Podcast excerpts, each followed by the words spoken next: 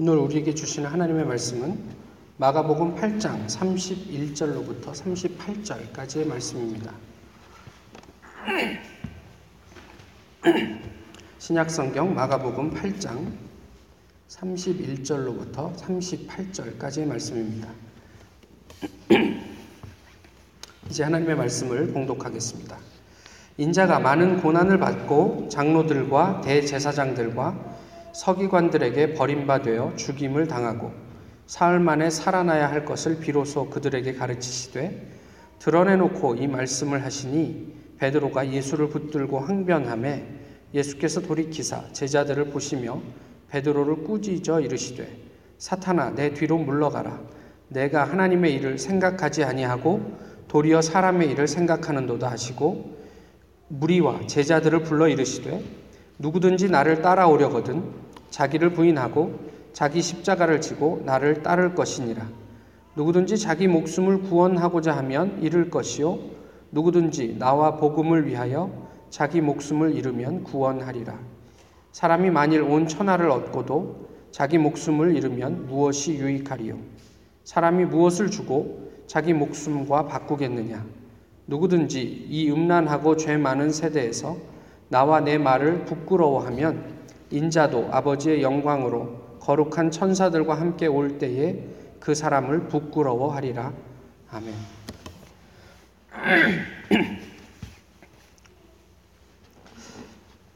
한국의 연극, 영화를 비롯해서 문화 예술계는 이제 망했습니다. 아니, 망하게 생겼습니다. 무슨 이야기인지 아실 텐데요. 한 검사의 성추문 고발을 필두로 성범죄와 관련해서 한국 사회가 어지럽습니다. 뭐 그런데 뭐 그렇게까지 호들갑 떨 일인가? 라는 생각도 해보게 됩니다. 왜냐하면 우리는 원래 그랬습니다. 솔로몬을 잘 아시잖아요. 아내가 3천 명. 저는 성경을 읽으면서 솔로몬에게 아, 뭐 이렇지 라는 생각보다는 아, 솔로몬 같은 임금이 되었으면 좋겠다. 뭐 이런 생각을 하곤 하죠.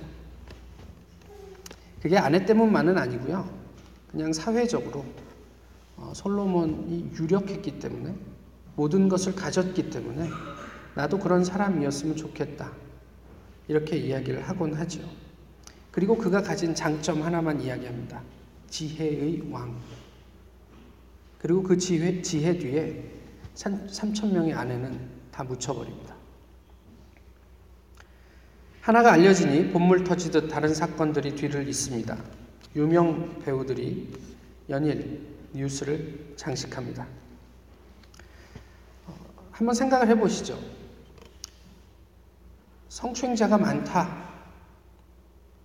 성범죄와 관련된 사람들이 많다. 이게 무엇을 의미할까요?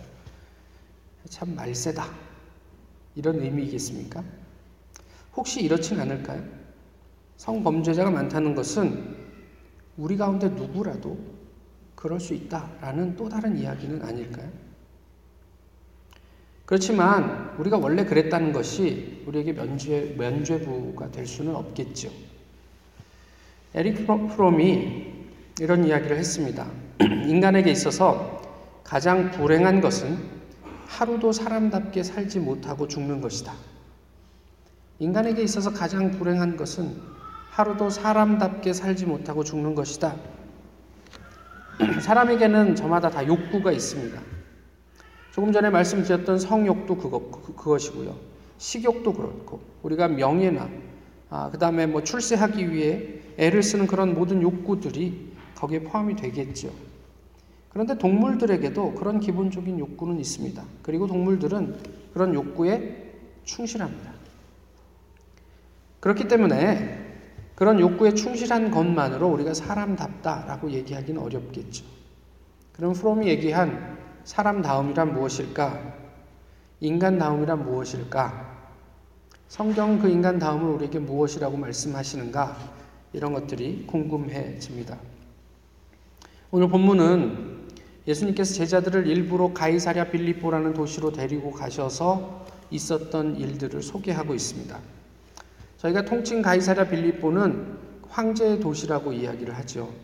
다시 얘기하면 예수님께서 거하던 그때 그 지역에 가장 화려하고 가장 어떤 그 그런 그 세속적인 논리를 가장 그 피부에 와닿게 느낄 수 있는 지역이기도 합니다.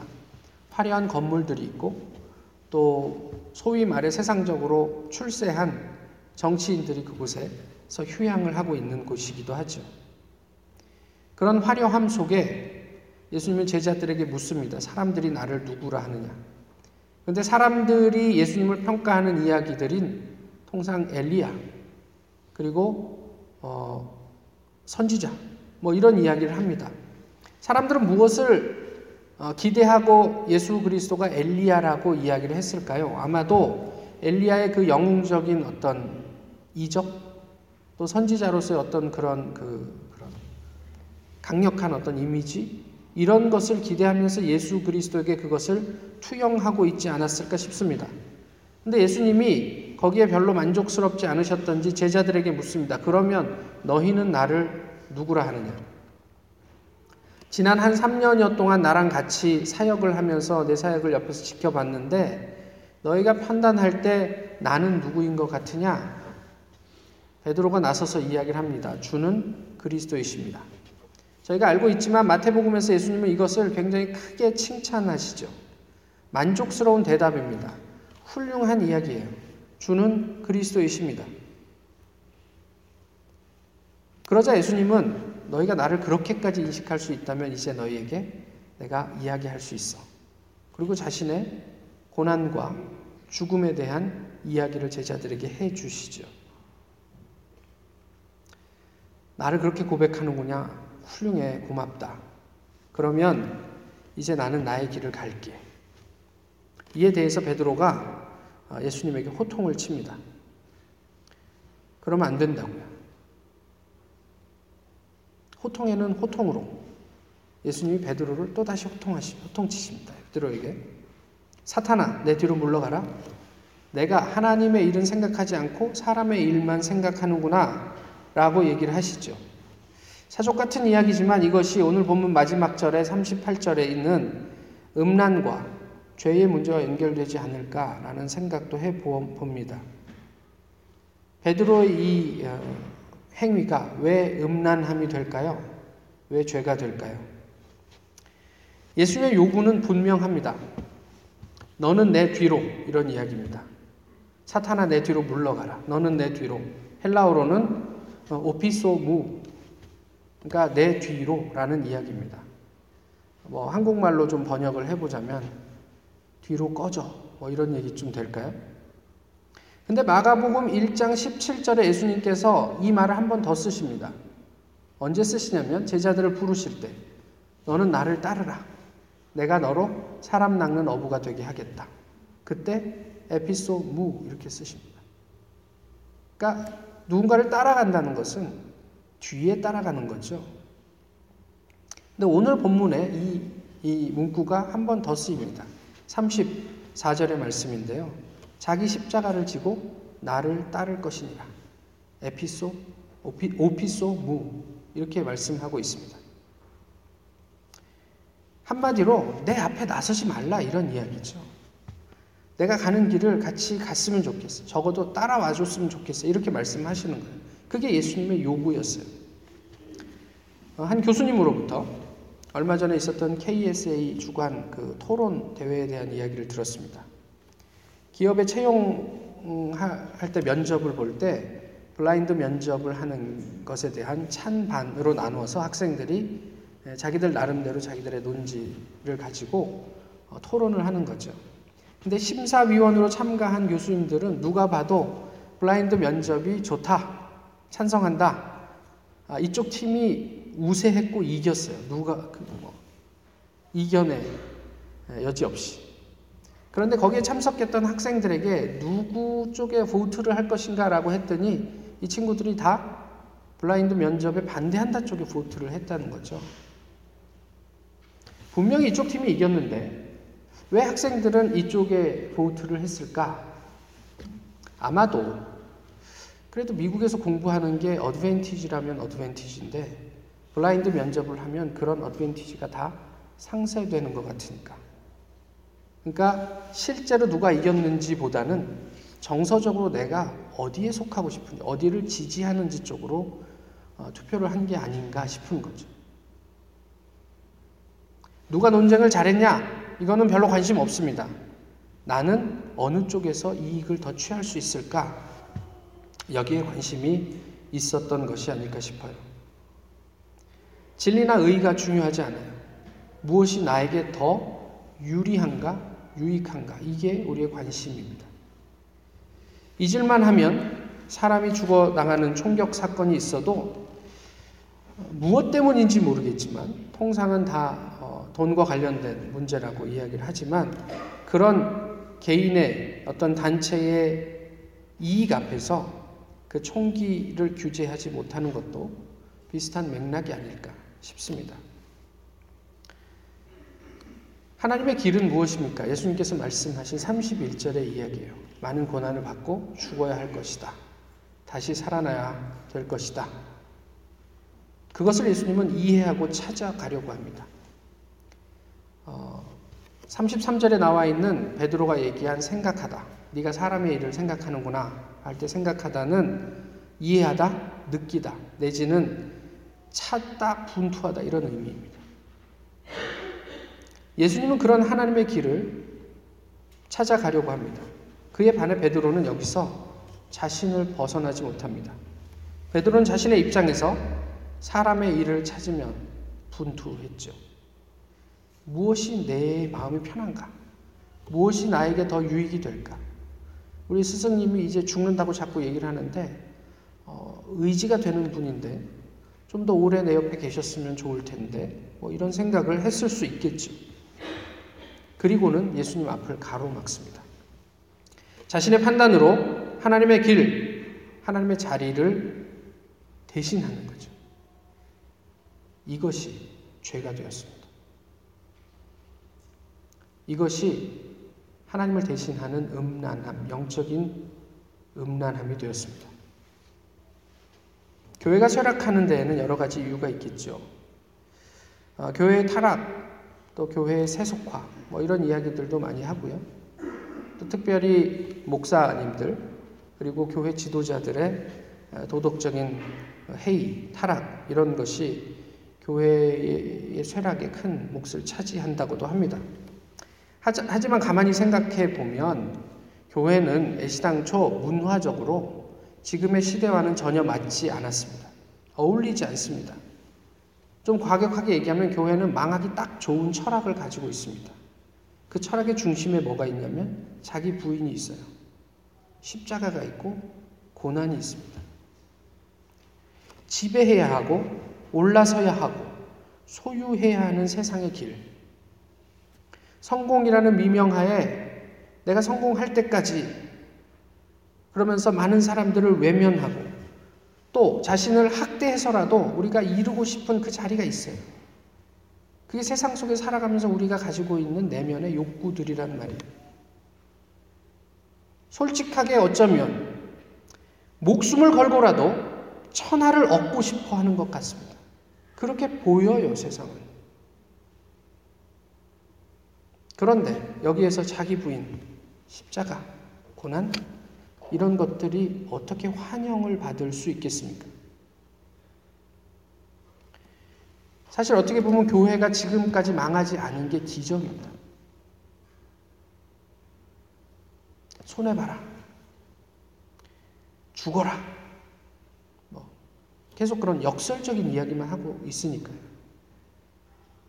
망하지 않은 게 기적이죠.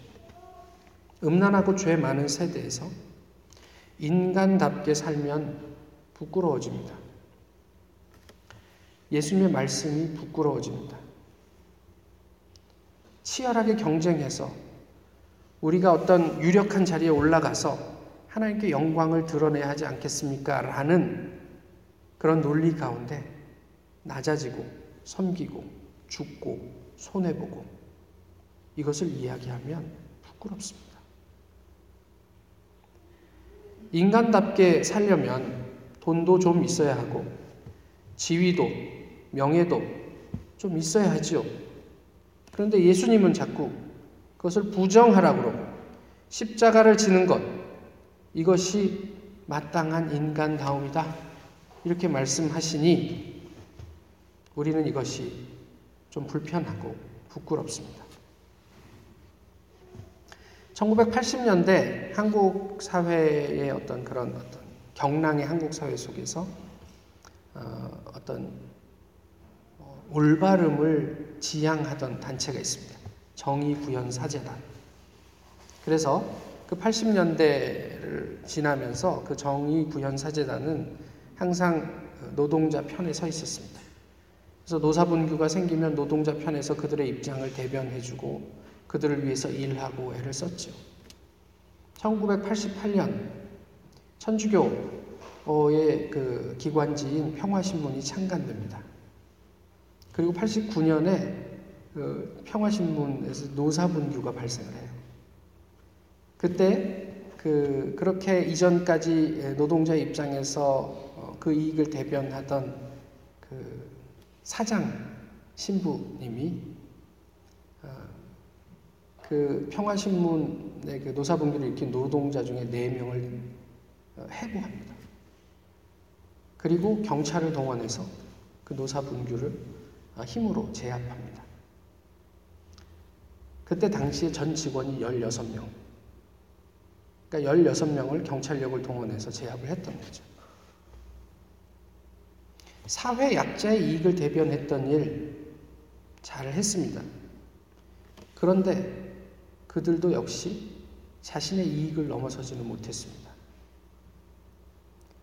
자기 부인은 하지 못했죠. 아쉬운 대목이기도 합니다.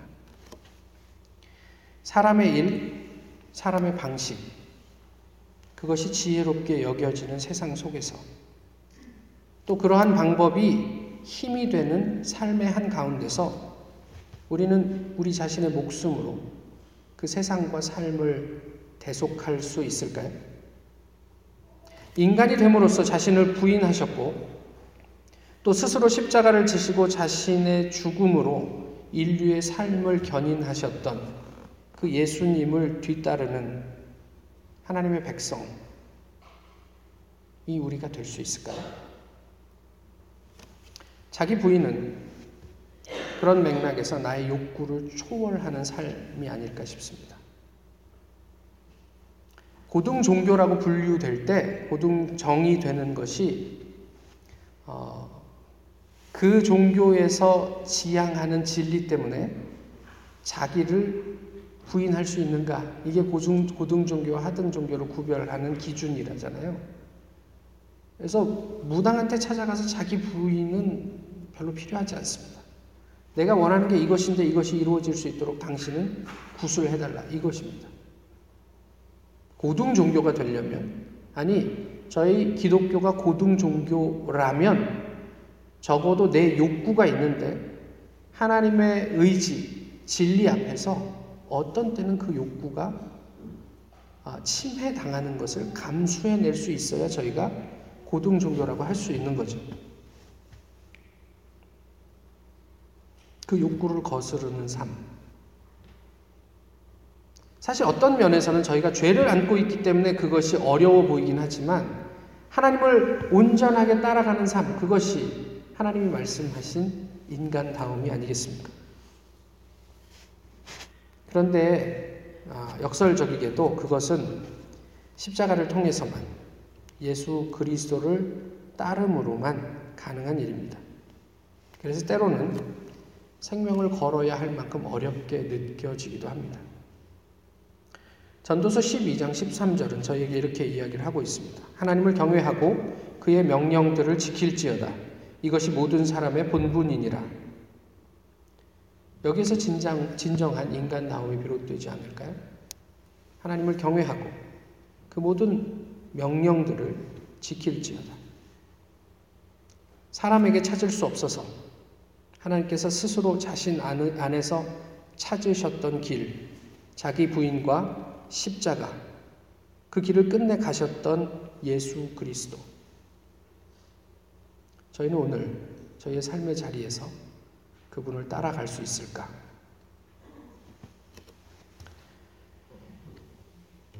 누구든지 이 음란하고 죄 많은 세대에서 나와 내 말을 부끄러워하면 인자도 아버지의 영광으로 거룩한 천사들과 함께 올 때에 그 사람을 부끄러워하리라. 모쪼록 저희 모두가 그 하나님의 날에 예수 그리스도께서 영광으로 이 땅에 임하실 때 주님 앞에 자랑스러운 한 사람 한 사람이 되기를 소망합니다. 기도하겠습니다.